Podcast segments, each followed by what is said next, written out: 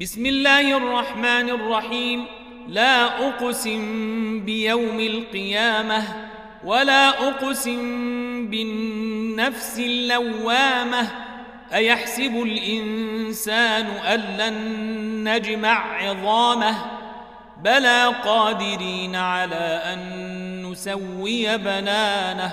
بل يريد الإنسان ليفجر أمامه.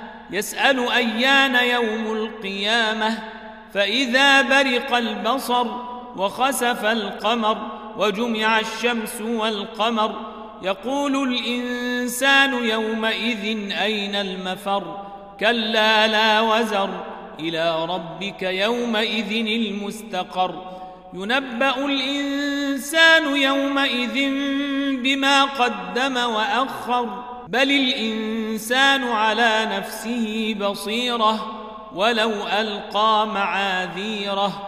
لا تحرك به لسانك لتعجل به إن علينا جمعه وقرآنه.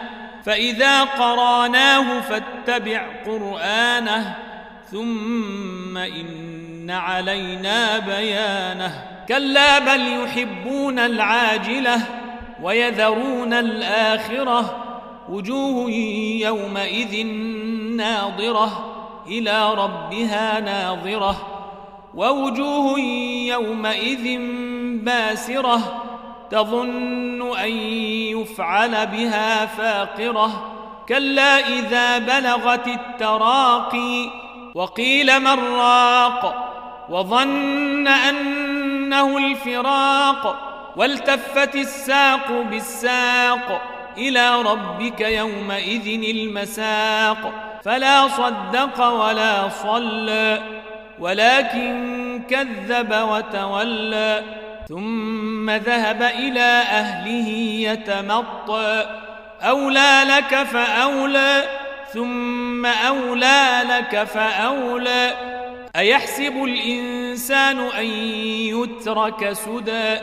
ألم يك نطفة من مني تمنى؟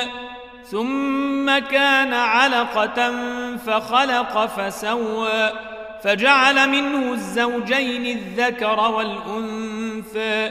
أليس ذلك بقادر على أن يحيي الموتى؟